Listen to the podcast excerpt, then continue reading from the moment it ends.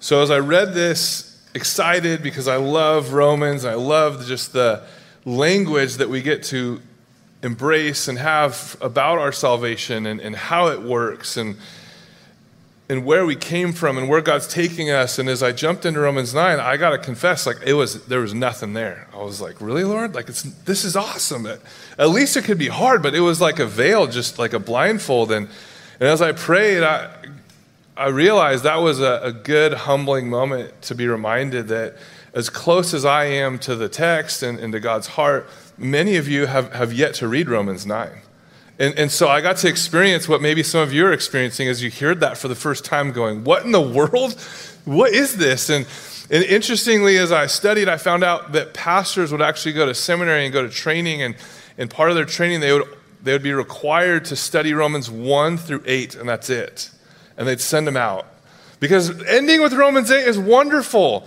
For someone that's so joyful and hopeful like me, it's like, yes, let's just end there. What can separate you from the love of God in Christ Jesus our Lord? Nothing. No height, nor depth, nor angels, nothing. It's awesome. We'll just end there. But Romans nine through eleven is so intentional. It's so necessary even today. And, and for, for those that are joining us, I'll, I'll give you a summary to, to catch you up on the first eight chapters. Don't worry, we will get out of here, hopefully before Jesus comes back, maybe not.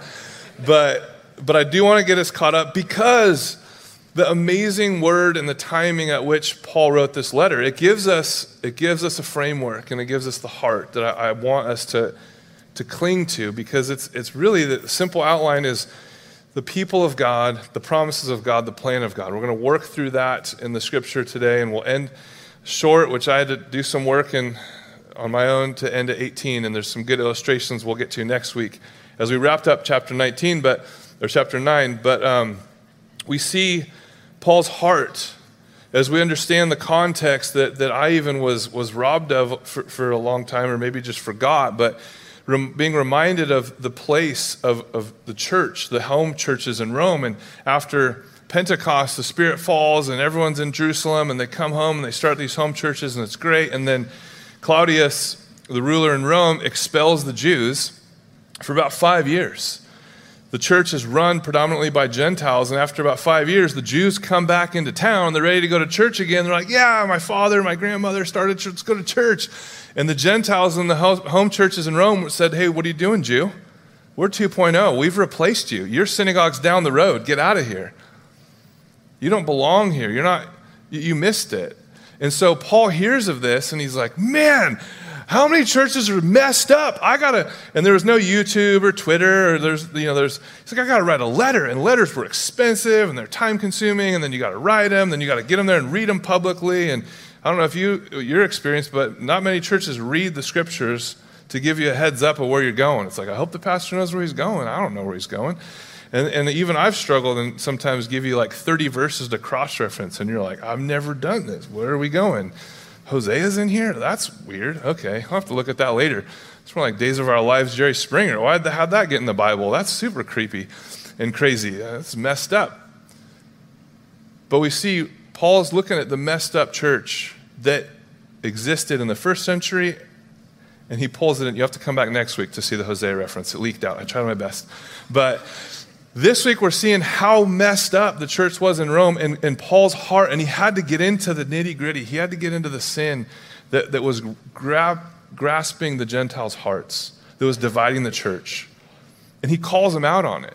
But he does it the best way, and I love the New Testament seeing it from all the d- division and dissension and even heresies or false teachings, and, and how people once taught true things are now teaching lies as truth, and, and most people, you have to have great discernment now because we are moving into the end times where people are being deceived and falling away. And they didn't used to teach lies, and now they are. And, and Paul gives us the example of making sure you're contending for the gospel, holding forth the gospel, and, and being reminded of the simple truth. And it's really how we behave reveals what we believe.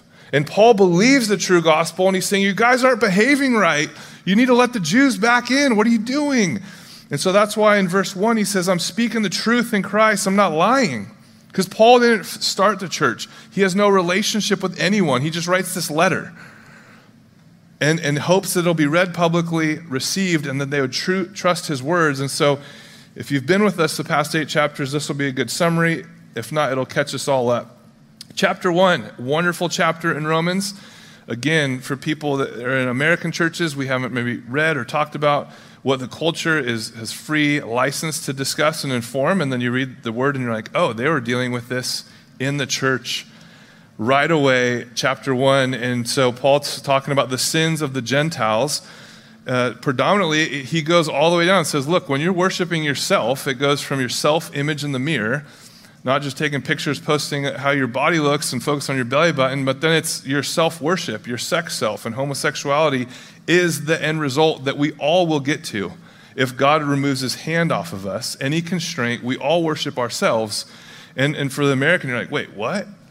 That's the end result. That's all. That's in all of us is sin and, and self-worship, and maybe even to the extent of being attracted to the same self and homosexuality. And Paul's saying, yeah, that's in all of us. And the Gentiles, we make, we find ways to make money off of it. We put sex everywhere. We have T V shows. We have movies. We we monetize it. And then chapter two, he goes, hey, Jews, you're not that much better. You just do it with the law. You sin and you, and you, and you make it respectable sins, and you make it a lawful sin, and it's based on works, but you're both equally lost. You're trying to earn satisfaction and earn God's pleasure, or just earn your own enjoyment by either running away from God or trying to get God's approval. And then chapter three, he says, look, all sinners, Jews and Gentiles, we've all sinned and fallen short of the glory of God. Chapter four, we see Jews and Gentiles are saved by faith, like Abraham, the founder of the faith.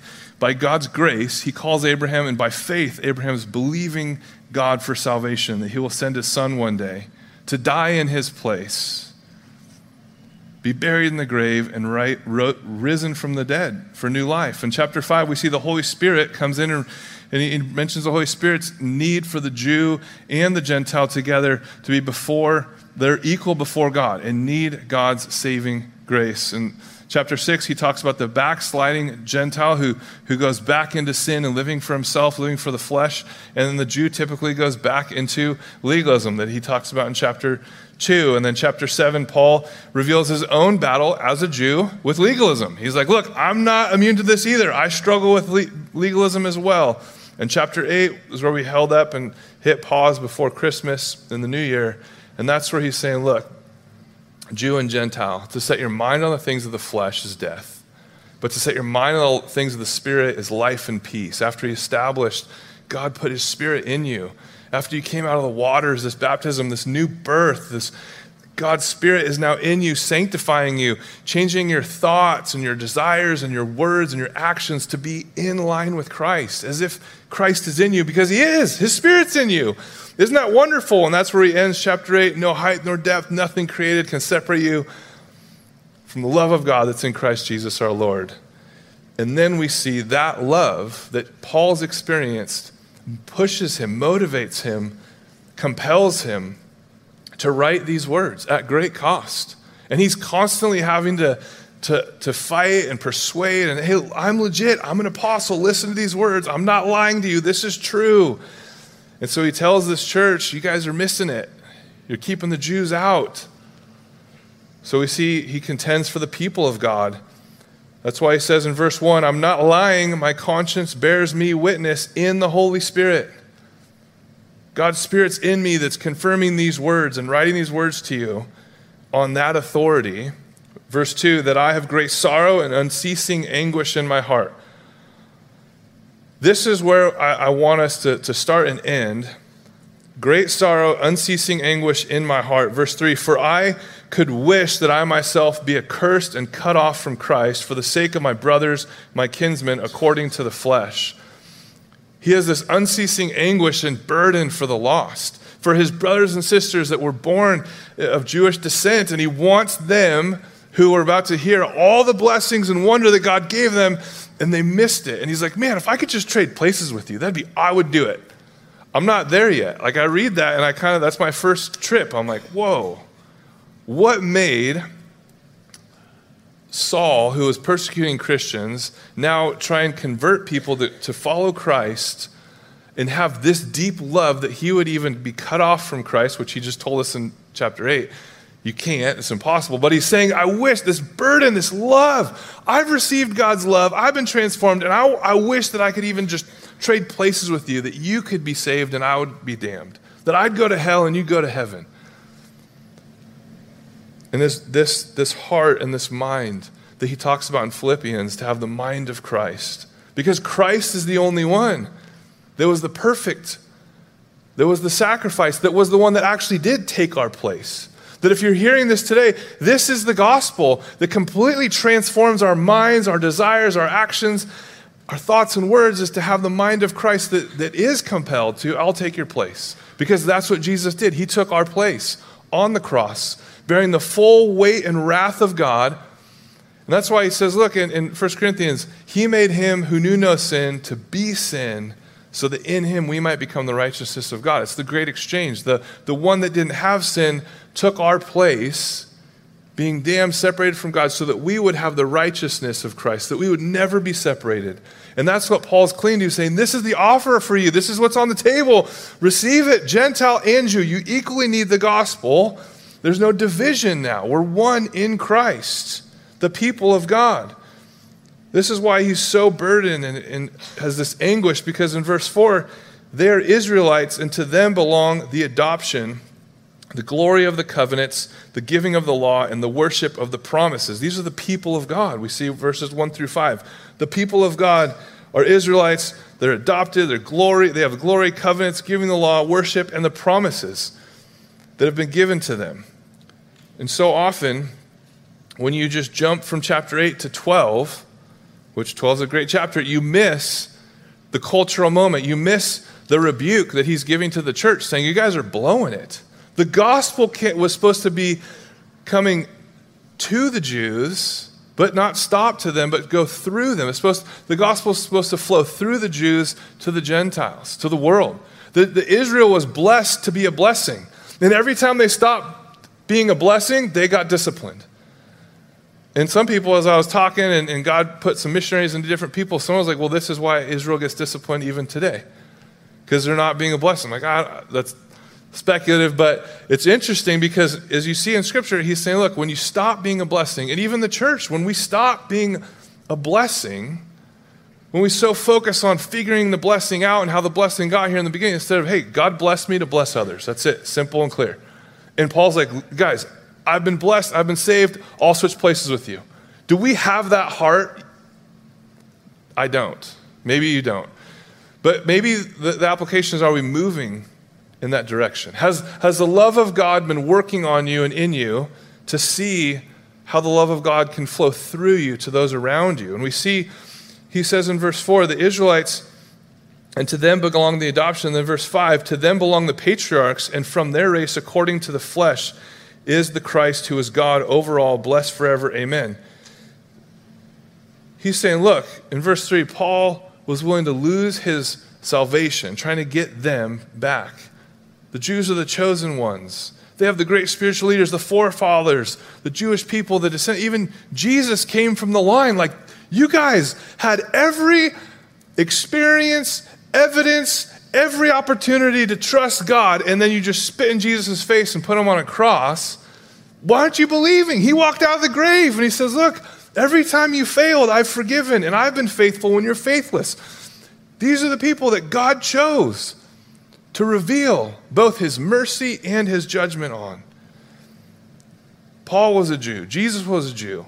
And this was God's promise to his people. So we see his argument identifies, look, the Jews are God's people. Secondly, these are the people that God made these promises to, verses six through thirteen. We see in verse six, but it is not as though the word of God has failed, for not all who are descended from Israel belong to Israel, and not all are children of Abraham, because they are his offspring, but through Isaac shall your offspring be named. He's saying, look, not all Jews are part in God's plan and are receiving his promises, because not all of Abraham's family are children of God. God told Abraham in Genesis twenty-one, only the family of Isaac will be called your family. This means that children born to Abraham are not all children of God, only those that are born of God's promise through Isaac. We see the prophecy here in verse nine through thirteen. For what is, for this is what the promise said, about this time next year, I will return and Sarah shall have a son. So there's this prophetic word. This time next year, Sarah's going to be pregnant with Isaac. We see verse ten through eleven, Rebekah had two sons, Esau and Jacob, and God knew what kind of men they would be before they were born. And when she conceived children by one man, our forefather Isaac, Rebekah had Jacob and Esau. And we see the, the, the service aspect of that flips the culture upside down, because every time, and even the story of the prodigal son, the older would get two-thirds of the inheritance. The older had the blessings. The older would lead, and the younger would serve. And yet God comes in and says, mm, I'm God, I do what I want. And I know that's the culture, but I get to do what I want. And so he says, look, the older is actually going to serve the younger, Genesis twenty-five. Jacob represents God's chosen people. Esau represents those not serving God. We see this challenge in verse thirteen from a Western mindset of, what do you mean you get to love one kid and not the other? You love, we love all our kids equally. Jacob I love, but Esau I hated. It's this idea that he, he, he doesn't d- despise, he, God doesn't delight in the death of a wicked. We need to understand God's heart here. But Esau never valued the things of God. He never valued his birthright. He's like, ah, soup, whatever, I'll sell my birthright. I just need some soup, and I'm You know, I'll self-made man. I'll just pull myself up by my bootstraps. He was like the first like American spirit of just, I'll do what I want, whenever I want, however I want, regardless of how, what the consequences are. Sure, I might be bummed out, but I'll figure it out. And then Jacob was just as evil and despicable and dece- deceptive and lying. And if you know the story, it's, it's you know, that we all have some things in common, maybe some more than most. But Jacob is one a, a wonderful picture of, of, a, of a good parenting lesson here. So if you're wondering, hey, how's this Romans nine? How am I going to apply this to my life? Here's a parenting side comment. How did God parent Jacob and Esau?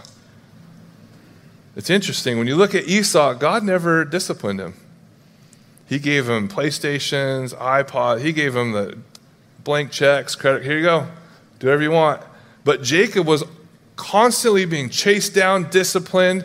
The deceiver got deceived, and God's like, ha, sucker, how's it feel like? Look at all these people you're deceiving. Now you get deceived. And God's constantly, he wakes him up in the middle of the night and wrestles with him. I mean, if there's not a very explicit, tangible expression of God's mercy and grace, he's wrestling with Jacob to wake him up to the reality of God, saying you can't do life on your own. And Jacob's tied up with him wrestling, which there's a funny other joke. That's the first biblical sport, was wrestling. So anointed by God. So he's wrestling there, and, and he's tied up, and, and Jacob's like, ah, I'm not letting go until I get the blessing. God's like, wonderful, you're starting to get it.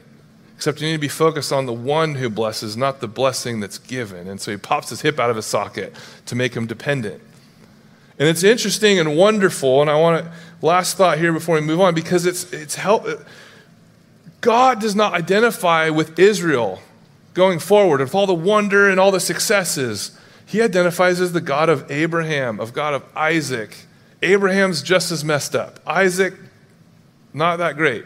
Jacob, horrible. The deceiver. And God's like, I'm the God of all these losers. Do you want to follow me? I'm, you're going to be my people. That's how God represents, that's how he introed himself. No one does that. How do YouTube and podcasts and, po- hey, the bio, uh, I'm a loser following the God of losers. You want to follow? He's, he redeems my story. You want a second chance? That's wonderful. That's why when we read Romans one and all of the sins that Paul lays out, liar, murderer, adulterer, these are who you were. But then God sanctified you. He justified you. He's made you new. We have a God of second chances, and he always identifies himself. Hey, I'm the God of these losers. You can read there, it's, it's a mess. Look at how I've been working with them. Look at my mercy. And that's why Paul's saying, guys, how arrogant and prideful are you Gentiles to not let the Jews in when God chose them? You're going to tell God, hey, you messed up. Like, we're two point oh. Forget the one point oh version. We're way more improved and better. We got this. Just, just sit back and watch us run church, God. Thanks again for the salvation. Paul's like, no, you're one in Christ. You need God, the God who calls you, the God who saved you, the God who elected you. We didn't elect God or choose God. God chose us. And so that's why he, he's telling the church this. And he says, In verse fourteen, what shall we say then? Is there injustice on God's part? By no means. Which is the plan of God. Many argue, well, if, if, if God loves Jacob and, and hates Esau, he, he, he, it's comparison. He, he loves Jacob more than he loves Esau. And so we see this, well, is there anything unfair? What's the plan of God? How does God accomplish this? And we see this, this amazing question that Paul knows that many of you would be asking. And he says in verse fifteen, for he says to Moses, I'll have mercy on whom I'll have mercy, and I'll have compassion on whom I'll have compassion. And the psalmist, the Psalm one nineteen, one thirty-seven writes, righteous are you, O Lord, and right are your rules. Righteous are you, O Lord, and right are your rules. God's always right. When he shows mercy and love and compassion, he's right. And when he shows judgment and wrath, he's right. He's always right to accomplish his purpose. And And we see in verse fifteen, quoted out of Exodus thirty-three, I get to choose who I love and put loving pity on. I get to, to love who I want to love and have mercy on who I want to have mercy on. And any of us, at times, when we wrestle with this text in particular and this idea and this doctrine of God choosing and electing, it's hard for us, especially Americans, who we want to think we get to choose and we get to have control. That maybe God's unjust in this way. But whatever question in our mind about predestination that God's not fair, we see the second thing a person says usually to follow up that question is, well, isn't it unfair that God chose one son and not the other? Isn't it not fair that God chose, well, it's really not fair that God chose any at all, because we all deserve hell. We all deserve God's wrath. And, and the clearest and simplest way that I, I've heard it is like A C D C, A C D C said, we're all on the highway to hell. That's our reality. We're all spiritually dead that Paul talks about in Ephesians two. And, and God in his mercy is on that highway saying, the exit's right here. I walked out of the grave. Just, just go right here. And we hear it, and he allows us to be regenerated, sees our need. We see the Savior, and we respond. And it, that's the picture that Paul's saying. Look, everyone was going to hell. God chose the Jews to be the conduit of his blessing, to bless the nations, and to bring salvation. And we see that the, another picture that, that actually Jesus gives us in Matthew twenty. It's a picture of the, the, the, the vineyard owner. And he goes to Home Depot early in the morning to get supplies. And he grabs workers and says, hey, I got a whole day's worth of work. Come work for me. And they say, yeah, this is awesome. I need to feed my family. He's like, perfect. I'll feed your family. Come work for me. And like you do when you're working, you have to go to Home Depot multiple times. So he goes multiple times to Home Depot. And every time he picks up more workers. Because there's a lot of work, and he's like, man, so it's noon, it's three o'clock, it's five o'clock. I'm like, what kind of work? Yeah, vineyard people work all kinds of hours, I found out. So there's all this work to be done, and people show up at the last hour, put in the little cleanup, you know, they're cleaning, little harvesting, pruning, you know, sharpening the tools for the next day, and, and then it comes time for payout, and everyone lines up, and he's paying them the same rate, a full day's worth of work. And the guy just finishes up, he gets to sharpen maybe two tools, and the other guy's been there all day long. And, and they look at it and they're like, wait, you got paid the same amount for sharpening two shears that I got for a whole day's, my back's killing me. And, and he goes to the vineyard owner and is like, what's the deal? What do you mean what's the deal? Didn't you get your pay? Yeah, I got paid for a full day, but so did Jerry over there and he sharpened two shears. Yeah, full day's pay for two shears? What kind of a job is this? What kind of boss are you? And he's like, hey, are you, is your family going to get fed tonight? And is Jerry's family going to get fed tonight? This is my money. Who do you think you are? Tell me what, what to do with my money. I'm blessing you. I, I get to choose who gets the mercy. All the other people at Home Depot didn't get any work, and they don't get to feed their family tonight. And you do. You should be rejoicing that you've received God's mercy. And that again brings us back to the initial part where Paul's saying, I'm in so much anguish and my soul's twisted. I, I want to trade places with you. I want you to have God's mercy. It is so good and so wonderful, and I didn't deserve it. I didn't choose it. I don't, somehow I'm receiving it, and I want you to receive it. And that's what compels us. That's what propels us to go and reach those who've yet to hear. And well, Paul's preparing us to get there. I, I get too excited. That's chapter eleven into twelve, and, and even chapter ten. And we see this perfect picture in verse sixteen. So then it depends not on human will or exertion, but on God, who has mercy. And thank the Lord, he has mercy. because there's nothing you or I could ever do to impress him to give us or grant us his mercy. Because mercy is defined by not giving someone what they deserve. We deserve hell. We deserve his full wrath because of our disobedience, and he gives us mercy. Grace is giving us something we don't deserve. Grace is salvation. Grace is saying, you deserve hell, but I'm not going to give you hell. I'm going to give you grace, which is Jesus on the cross in your place. Him walking out of the grave like he promised to give you new life. And now I'm giving you the Spirit to walk in and to have power over dominion and darkness and, and, and devils. And I'm going to give you the ability and the desire to, to serve and build my kingdom. That's grace. And we see the personality that God gives gifts or chooses people according to his foreknowledge. It's, it's his will. And according to his plan, verse seventeen, it says, "For the scriptures say to Pharaoh, for this very purpose I've raised you up, that I might show my power in you, and that my name might be proclaimed in all the earth." If anyone is power hungry or needs their power to be displayed, and it's okay, it's God.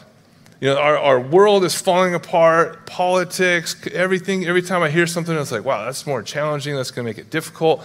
And, and they're, they're protecting the criminals, and they're criminalizing the people who are trying to help people. And there's a pastor who's being sued up the wazoo for housing homeless in the church. And, and it's headline after headline. I'm like, wow, this, this is a wonderful time to be a Christian. Because when the darkness of the world gets darker, the light of the gospel shines brighter. And as we read the scripture, it's so much more clear for, for kids and youth to see the truth of the gospel. The challenge is, are you discipling your kids and your grandkids? Are you bringing the gospel to them? As Paul's saying, guys, we need everyone to see God's power. Because in the world, there's all these other lies of, hey, do this, say this, you can get this, or just, just believe what we want, want you to believe and do what we want you to do, and then you'll have an easy life. Instead of the God of the Bible and the power and his glory that he wants the whole world to know about. In Romans chapter one, go back to the beginning, Satan wants to, to cover up the truth with the lie. He wants to ex- exchange the truth for a lie and call the lie truth. And that's the culture and the time we're in. So we have our work cut out for us, but we don't have to worry because God is sovereign. We don't get to choose how and when. We know that God's already chosen and God's already planned it. Just like he did with Pharaoh. When all the Israelites were like, dude, our life is over. They're crying out to God for four hundred thirty years. It's miserable. Moses shows up, the murderer. They're like, oh, the murderer's back in town. Girl, great. We need a savior, God. We need a redeemer, someone to lead us out of this place. And Moses is like, hey, I hung out with God. It was a burning bush thing. They're like, dude, now Moses is a murderer and a pothead, or he's on shrooms. Who knows what this guy's on. Like, get him out of here. We got work to do tomorrow morning. Moses is like, dude, no, seriously, I didn't do this L A C D trip or whatever. It's legit. You guys, we can leave right now. And they're like, we can't leave right now. We have work at five a.m. Get out of here, Moses. They could have left. That's the most crazy verse. I'm like, what? Dude, you could be gone. Like, you're out of there. No, we have bricks to build for, for Pharaoh. four hundred thirty years they're crying out. God sends them. Like, no. I'm like, yep. God revealed how stubborn we are through the Jews. Thank you, Lord, I'm that bad and that stubborn to not hear your voice, as simple and clear as it is. And yet, he lovingly gave Pharaoh mercy ten times to repent. And yet, ten times he hardens his heart. And God's like, all right, then I'm fully going to harden your heart by releasing any constraint. Romans one, we're that evil and that depraved and that hard-hearted to run away from God. Even when all the evidence is in our face, we can still not choose. And that's why it's because of God's mercy and mercy and choosing that we sit back and wonder in amazement that he displays his power for his purpose to save, that it would be proclaimed in all the earth. And the other part of that, why Paul brings it up is, hey, you know, when the Jews left Egypt, they didn't leave only with the Jews. They brought other Gentile Egyptians with them. How many Egyptians got saved because they saw Pharaoh hardened his heart, and how wondrous and merciful God is that they might be saved through that experience. So we see his ultimate plan being fulfilled. And then we see verse seventeen, God uses Pharaoh to carry out his work. And then verse eighteen, God's will is above our understanding. So then he has mercy on whomever he wills, and he hardens whomever he wills. That's a hard verse for us. Because we know people who God's hardened. We know people who've hardened their heart against God. And thankfully, Isaiah helps us with some language in verse fifty-five, chapter, chapter fifty-five, verse eight. My thoughts are not your thoughts, neither are your ways my ways, declares the Lord. And I, and I want to land at a place today because reading this is hard. Reading this, even like I shared with you, reading it and being like, I don't know what, I don't know what the burden is. I don't know what the purpose of this is today, Lord. And it was right in the beginning. It's, I want to trade places with you. I've experienced God's mercy, his mercy. I've been knocked on my behind because the glory of the Lord showed up and was like, why are you persecuting me? I mean, people are like, I just need a sign. I, I'm in, deeply in sin. I just need a sign. And God gave you that through, through Paul. And he's saying, I want to trade places with you. I know the sin that you struggle with. I, I know the challenge you have. I know the arrogance you have. You don't want Jews to come into your church, but you're supposed to be united in Jesus. God calls us to be one people. Why are you keeping the Jews out? He's writing this whole letter to contend for the gospel, and because of the gospel and to see how we were saved, we have no right to tell God who can come in and who can't. We have no right to say, no, no, no. But we also have every obligation to defend the gospel and to, to say this is what the gospel calls us to. Love like this. And we don't understand how it's working in people's lives, and that breaks, that should break our heart and move us to compassion. As we see that God said to Moses, I have mercy and compassion on whom I have mercy and compassion on. And we can see as we stand here that, that God has free will. And he's the only being that has free will. There's nothing that influences God to the left or right, but us, even psychologists said, we are so heavily influenced in, with social media, with family, with genetics, with friends, with emotions. Everything's influencing us. And thankfully, God is not one to be influenced. He, he has free will. And, and the, the, the challenge of this that, that's been read into these scriptures, and as we see the, the support elsewhere in scripture, that God doesn't want, and he doesn't delight in the death of the wicked, and he wants all to be saved in First Timothy two. He's praying for that. That's the heart of God. And, and the most damaging thing, I'll never forget, I was a youth pastor, and, and there was a young lady that, you know, it wasn't the most modest in, in dress and, and just was struggling with the flesh, and like a true Gentile, just anything she could do, she did and, and publicized it. And, and so she went, went to church, and this guy was like, hey, and called her out. And, and this guy was like, well, God chooses people for heaven and chooses people for hell. And he clearly chose you for hell because you don't desire the things of God. And it's this, this lie of, of double predestination. And if you've read, if you've read Romans nine, you've heard me, that's not in there at all. It's, it's everyone deserves to be disciplined and to be sent to hell, but out of God's mercy, he allows us to see and hear, and he's slow to anger, and his mercy continues day and day. And so the heart of Paul is, man, I want to trade places with you. Man, I want to pray for you. How can I help you see God's mercy? How can I help you see God's power and his love for you and the purpose he has for you? And let's, let's walk with you. I want to pray for you, not be the one to declare judgment. And we know the The thoughts are not our thoughts. So why would we arrogantly have the same posture the Gentiles had against the Jews towards people who are different than us or people that aren't maybe as good as we think they could be? And it's that heresy, it's that lie that comes up that, nope, I'm going to tell you where you're going to end in eternity. It's like, whoa, whoa, Paul didn't even go there. Like, of all the people that could have maybe hinted, Paul doesn't go there. He just says, this is who God is. This is the people he's called. These are the, the promises, and this is the plan. And we've seen the evidence. So why are you shutting the door and telling the Jews they can't come in and fellowship? Why are you telling people, hey, God's actually unchosen you when he gets to choose who he wants and he gets to have mercy on who he wants? Like, what are you doing? And so it's a, it's a grace-filled rebuke to the Gentiles. And we can have those, and we need to have, especially in the church, of pursuing unity, helping everyone see clearly what the truth is of God's love. And understanding, man, there's people that I never even thought that was a thing. Even after getting my master's degree in theology, having this youth leader say that to that girl, and we're like, oh my goodness, what? Let's let's look through the scriptures again. And yep, sure enough, God does not delight in the death of the wicked. He, he asks, he, Paul's like, man, we got to pray for everyone that they might believe. And Paul's even going to the extent of, I will go to hell so you can go to heaven. Is that your heart towards your, your son or daughter or neighbor or boss who doesn't yet believe? Are you like, man, I'll trade places with you. Because that's the mind of Christ. That's the heart of Christ that says, I've come to, to serve and not be served. I, I'm going to take your place. That really challenges me and my mindset. That, that Paul knew that we would object to this. And, and so he gives us these evidences as we as we question this and push on it. But the wonderful thing is that Israel is, is the perfect picture of both God's mercy and God's judgment. And we see most clearly in that picture our need for Jesus. And so as we experience God's love, does it move us to share with others? And as I was thinking through how to wrap this up, I was encouraged to see God working. And, and, and like I said, I, I don't know if this happens to you, but it happens to me all the time. I have to apologize for my wife and kids. We'll go in, like yesterday, I went in to get some chicken feed. Normally it takes, I think, people two minutes maybe.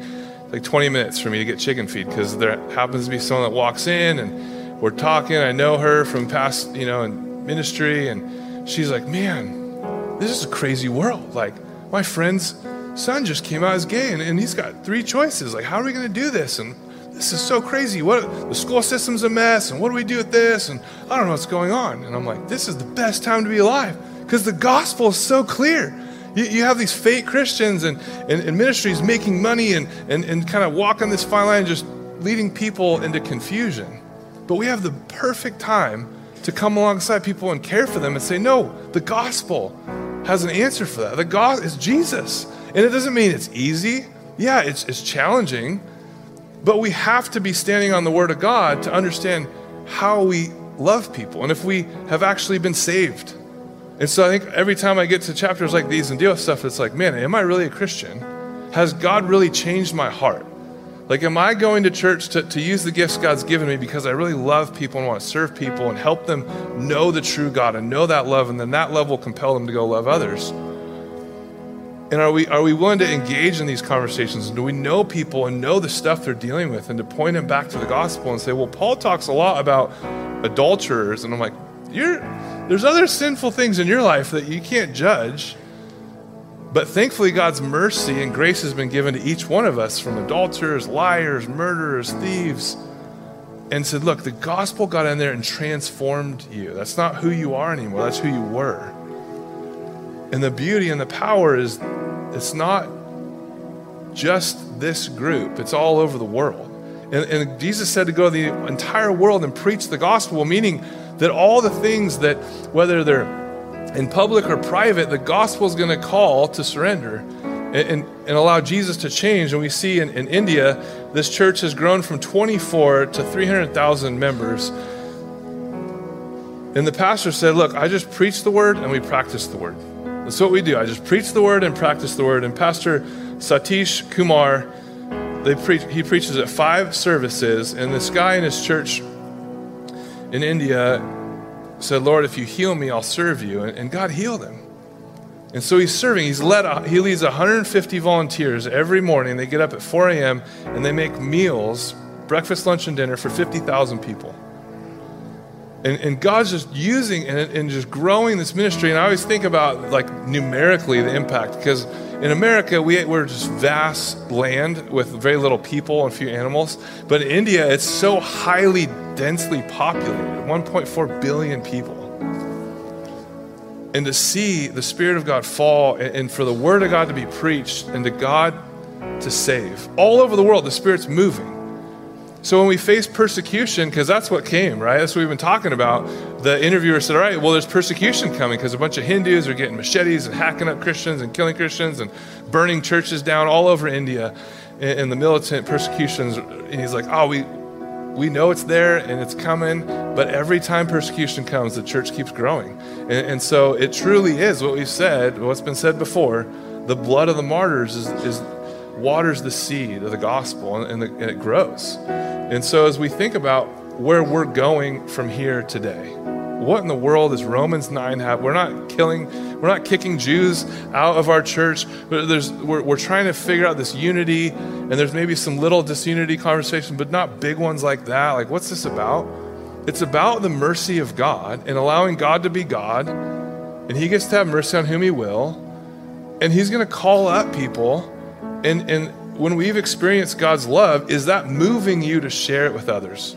Or are you content just hearing about it and being like a constipated Christian, just continuing to intake, but there's no outtake? There's no, in a better way, that's a little, you know, lack of better words, but like, are you actually going out and serving? Do people know that you've experienced God's love and you're blessing other people?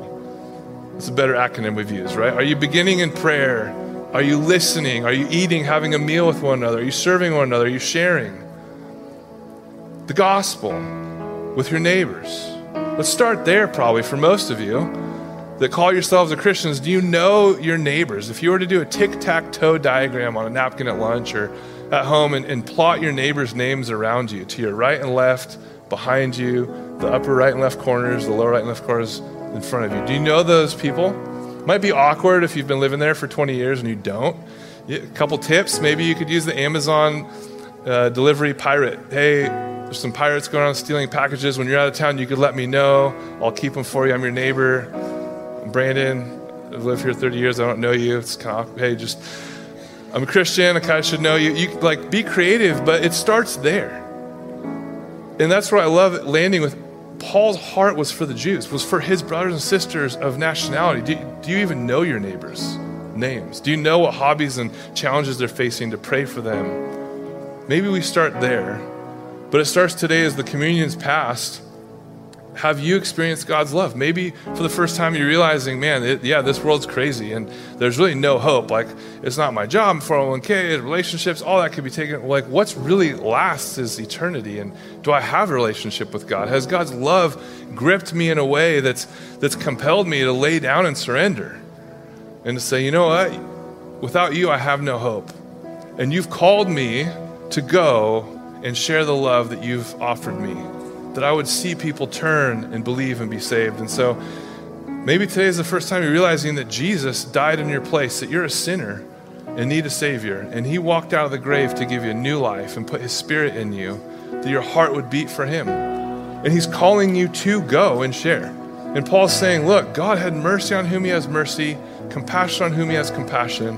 And for the believers, as we have these elements passed out, this is a reminder that we've experienced God's love. And it's to move us to share that love with others around you. So let's reflect on how God's been merciful to you, gracious, and chosen you and saved you, and relish in that. Like, wow, I'm so undeserving. Now, who are you calling me to go and, and share that testimony and display your love and your power and your mercy that you would save even a wretched sinner like me? And I'll come up and, and close us in that. Let's pray. God, we thank you for today. We thank you for your word that's humbled us, that's reminded that we didn't choose you, elect you, we didn't put you on your throne. You're already there before creation. And you chose us. You, you chose this day for us to be reminded of your power and your purposes and the people you called initially, and you people like us, you've, you've grafted in and, and joined in your family as sons and daughters, that we would go and proclaim and go and testify of your name and how you, Jesus, have changed each one of our lives who have believed, who are saved, and, and that we would have a heart and mind like Christ, that, that if any way we could or anything we could do to, to convince or persuade people that your power and your son, it's all, salvation is only found in Jesus and in him alone. Lord, that we would, like Paul said, I would love to just be accursed and switch places with you, if it's possible. Would we have that motivation after we've experienced your love, that we would go and share it and make it known to our neighbors, our community, our state, our country, and our world? We pray, Lord, that your spirit would move us and direct our steps. Everything we say, think, and do would bring you glory. In Jesus' name, amen.